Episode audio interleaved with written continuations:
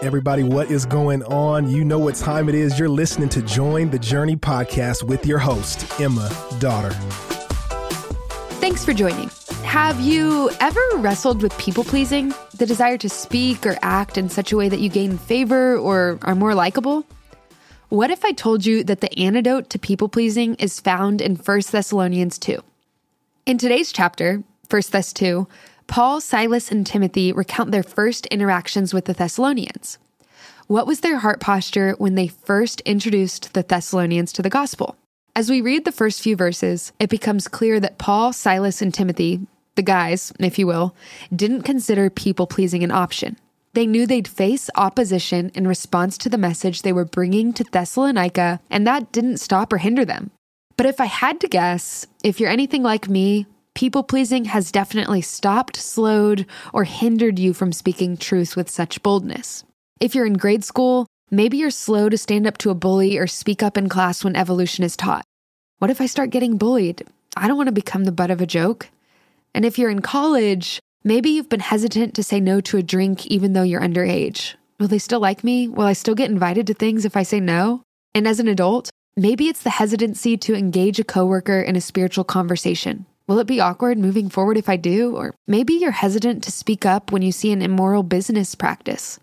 Do you just look the other way? Turn a blind eye? Just believe it's not your problem?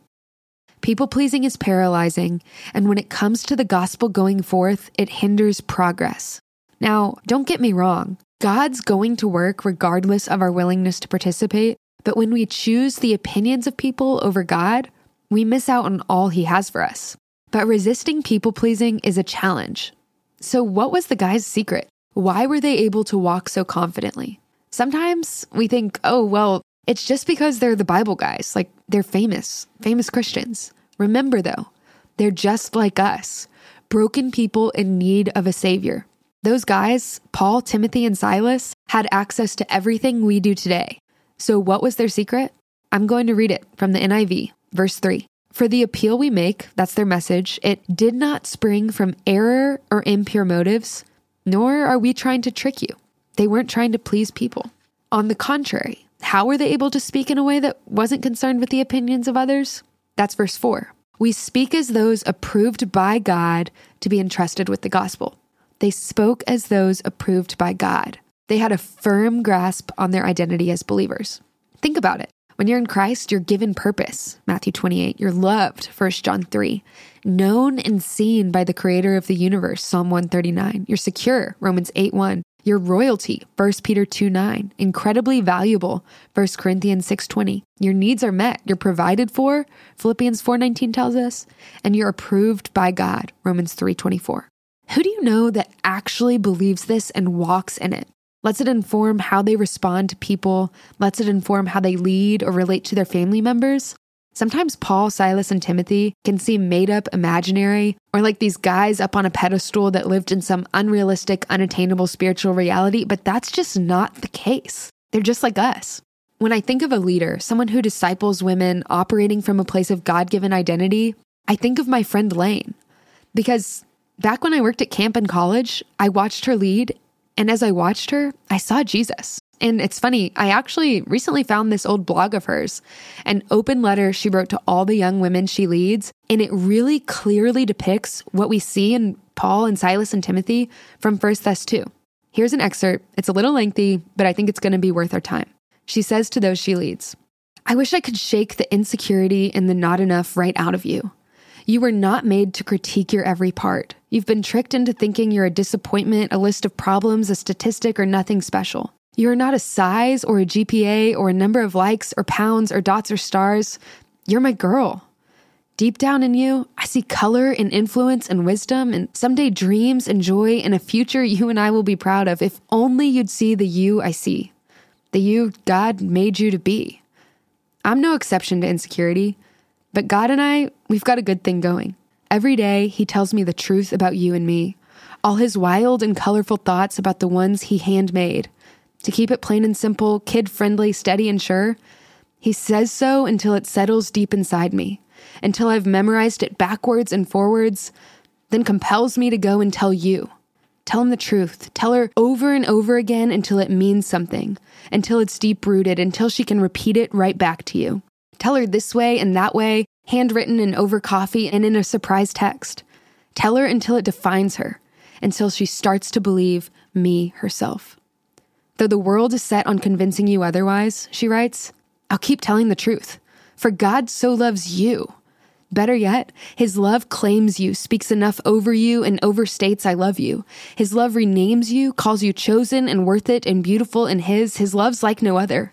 It is so wide and so high and so deep and so long, you can't contain it. On your best days, you can't define or adequately describe it. His love is sufficient. It never shows up late or puts you second or runs out or abandons. It's the forever after kind. Best part, his love's yours for the taking. You are loved, significant, special, and handmade no matter what names the world stuck on you. His love sets you free, calls you closer to himself. It doesn't condemn you when you fall. He lavished his love all over you, that you'd be called his child. I dare you to live a life marked by his love, she continues. I dare you to hold tight to the good news of the world's screaming headlines that hold just the opposite. I dare you to claim his word as absolute truth, to wear holy confidence in the things he swears are true of you. You'll look different. You'll catch eyes in the good kind of attention. You'll see a bunch of little yous wondering what you have that they don't, and one might just ask you how to get it. Sound familiar? It's how you and I started out. If someone asks, I dare you to let bravery loose and tell them your whole story start to finish. Tell them the before, the after, and all the in between. Don't sugarcoat or water down or keep things out. Brag on his love. How wide and high and deep and long it is. Dare them. It's theirs for the taking, too. I dare you to speak up, to speak loud, tell them steady and clear as day who and whose they are. Tell them the truth about you and me and them, all the good things God's told us. Crazy things happen when you sell out to defend and declare the truth to somebody not yet believing it. I dare you to keep telling them, and maybe You'll someday taste my story. It will settle deep inside you. You'll memorize it backwards and forwards, and before you know it, you'll start believing truth for yourself too. That's Lane's story. She grasped her identity as a child of God, and when we do that, all the people pleasing falls to the wayside. We can boldly proclaim truth. When we've taken hold of our identity as those approved by God, we don't look to get something from others. That's verse 5. We don't seek praise or attempt to plow down others. Verse 6. We care deeply about the heart condition of those around us. Verse 7. We share truth boldly. That's 8.